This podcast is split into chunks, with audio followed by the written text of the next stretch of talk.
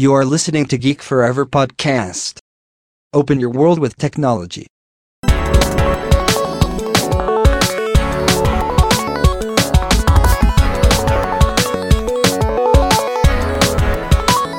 This is Geek Story.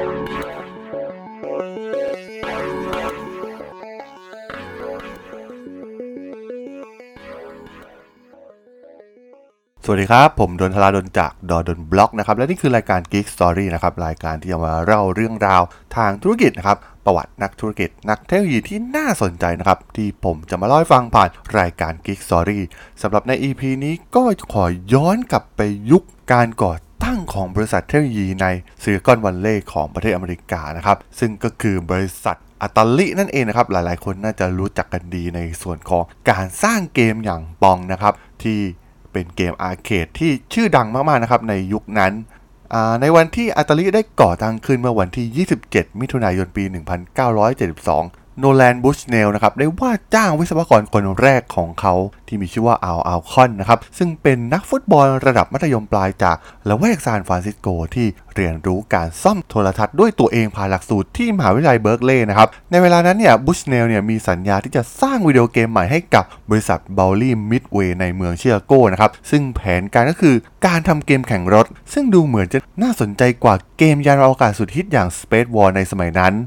แต่บุชเนลเองเนี่ยได้ไปค้นพบไอเดียบางอย่างในงานแสดงสินค้าแห่งหนึ่ง ซึ่งเป็นเครื่องเกมปิงปองรุ่นหนึ่งนะครับ ที่มันห่วยแตกมากๆ ลูกบอลเป็นสี่เหลี่ยม แถมยังไม่มีแถบคะแนนแสดง แต่เขากลับพบว่ามีหลายคนที่สนุกกับเครื่องเล่นเกมดังกล่าวนะครับ และเมื่อเขาเนี่ยกลับมาที่สำนักงานเช่าเล็กๆ ของ Atari ในซานตาคลาราเขาได้บรรยายเกมดังกล่าวให้อัลคอนฟังและให้อัลคอนเนี่ยทำการร่างวงจรและขอให้สร้างมันขึ้นมาเป็นเกม arcade เขาได้โน้มน้าวอัลคอนว่าได้ทำการเซ็นสัญญากับ GE เพื่อสร้างเกมดังกล่าวแล้ว แต่ต้องบอกว่ามันเป็น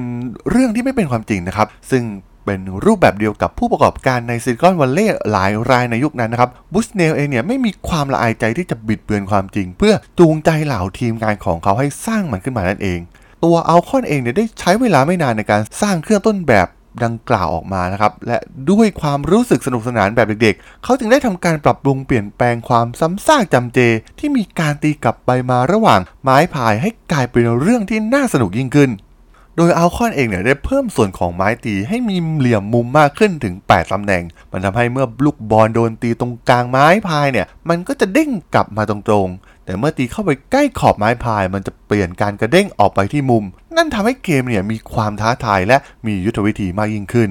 เขายังได้เพิ่มส่วนของสกอร์และเพิ่มเสียงนะครับที่เหมาะสมเพื่อเพิ่มประสบการณ์ในการเล่นให้กับผู้เล่น โดย Alcorn เนี่ยได้ใช้ชุดทีวีขาวดำของฮิตาชิมูลค่า 75 เหรียญ ต่อสายส่วนประกอบเข้าด้วยกันภายในตู้ไม้สูง 4 ฟุต ต้องบอกว่าเครื่องเกมในยุคนั้นเนี่ย ก็ไม่ได้ใช้ไมโครโปรเซสเซอร์แต่อย่างใดนะครับ ทั้งหมดน่ะทำด้วยฮาร์ดแวร์ด้วยการออกแบบ logic ที่เหล่าวิศวกร ซ่อมโทรทัศน์ใช้เพียงเท่านั้น และนั่นคือวันที่เกมยิ่งใหญ่ในตำนานอย่าง Pong ได้ถือกำเนิดขึ้น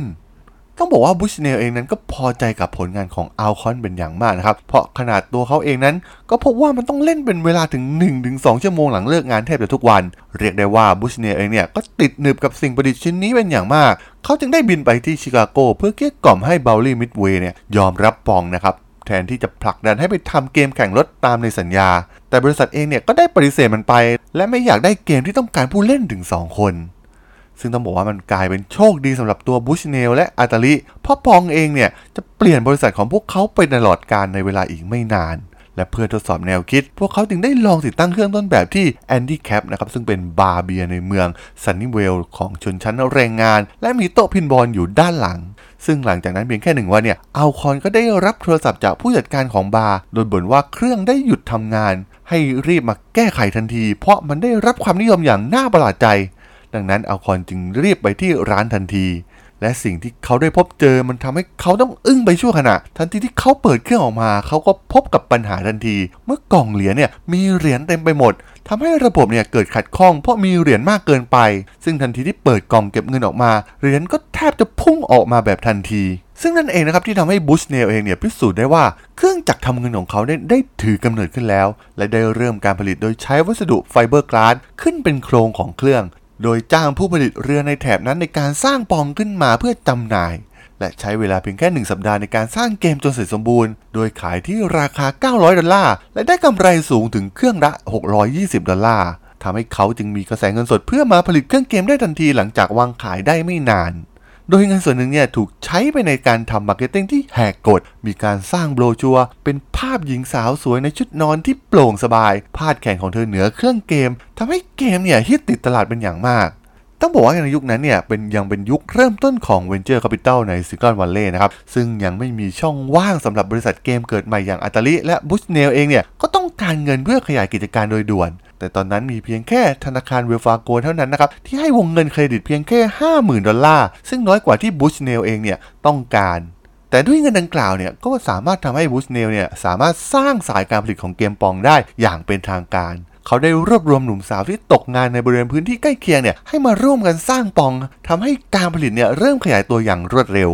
ตอนแรกเนี่ยพวกเขาสามารถผลิตได้เพียงแค่ 10 เครื่องต่อวันเท่านั้น แต่ภายใน 2 เดือนเนี่ย พวกเขาสามารถทำได้เกือบร้อยเครื่องต่อวัน แม้ต้นทุนการผลิตเนี่ยจะเพิ่มขึ้นเป็น 300 ดอลลาร์ต่อเครื่อง แต่ราคาขายเนี่ยก็ถูกปรับเพิ่มขึ้นเป็น 1,200 ดอลลาร์เช่นเดียวกัน เนื่องจากภาวะเศรษฐกิจที่ดีเยี่ยมของอเมริกาในยุคนั้นนั่นเอง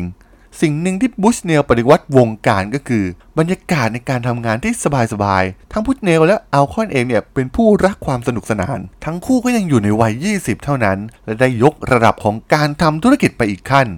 Atari เองเนี่ยได้สร้างวัฒนธรรมใหม่ๆขึ้นมา เช่น ในทุกวันศุกร์เนี่ยจะมีปาร์ตี้เบียร์ โดยเฉพาะหากทำตัวเลขได้ดีในสัปดาห์นั้นๆเนี่ย ก็จะมีการเฉลิมฉลองปาร์ตี้ใหญ่ภายในบริษัท ทุกคนในทีมเนี่ยได้มาผ่อนคลายและสนุกสนานกัน เรียกได้ว่าเป็นวัฒนธรรมใหม่ที่ไม่เคยเกิดขึ้นในซิลิคอนวัลเลย์มาก่อนเลยก็ว่าได้ และที่อัตาลีนี่เองที่เป็นจุดเริ่มต้นของการเปลี่ยนแปลงวัฒนธรรมการทำงานหลาย ๆ อย่าง ทั้งการจ้างคนลำดับชั้นของการทำงานที่เป็นแนวราบ ชั่วโมงการทำงาน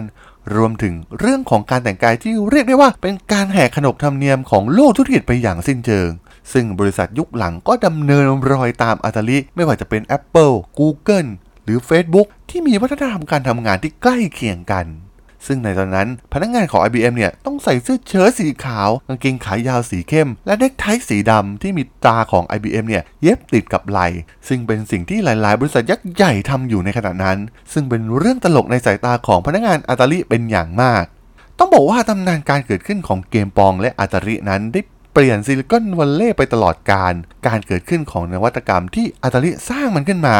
บทเรียนที่เห็นได้ชัดจากเกมปองก็คือ ความคิดที่ยอดเยี่ยม ความสามารถด้านวิศวกรรม ในการดำเนินการและความเข้าใจในธุรกิจ เพื่อเปลี่ยนแนวคิด ไอเดียให้กลายเป็นผลิตภัณฑ์ที่ประสบความสำเร็จได้อย่างที่อัตาลิทำกับเกมปองนั่นเองครับผม สำหรับเรื่องราวของปองและบริษัทอย่างอัตาลินะครับที่เรียกได้ว่าเป็นการสร้างวัฒนธรรมแบบใหม่นะครับให้กับซิลิคอนวัลเลย์จนหลาย ๆ บริษัทเนี่ยยึดถือมาจนถึงปัจจุบันเนี่ยผมก็ต้องขอจบไว้เพียงเท่านี้ก่อนนะครับสำหรับเพื่อนๆที่สนใจเรื่องราวของธุรกิจ เรื่องราวประวัตินักธุรกิจนักเทคโนโลยีที่น่าสนใจที่ผมจะมาเล่าให้ฟังผ่านรายการ Geek Story เนี่ยก็สามารถติดตามกันได้นะครับ ทางช่อง Geek Forever Podcast ตอนนี้ก็มีอยู่ในแพลตฟอร์มหลักทั้ง Podbean Apple Podcast Google Podcast Spotify YouTube แล้วก็จะมีการอัปโหลดลงแพลตฟอร์ม Blockdit ในทุกๆ ตอนอยู่แล้วด้วยนะครับ ถ้ายังไงก็ฝากกด Follow ฝากกด Subscribe กันด้วยนะครับ ยังมีอีกช่องทางหนึ่งในส่วนของ Line add ที่ t h a l a d o n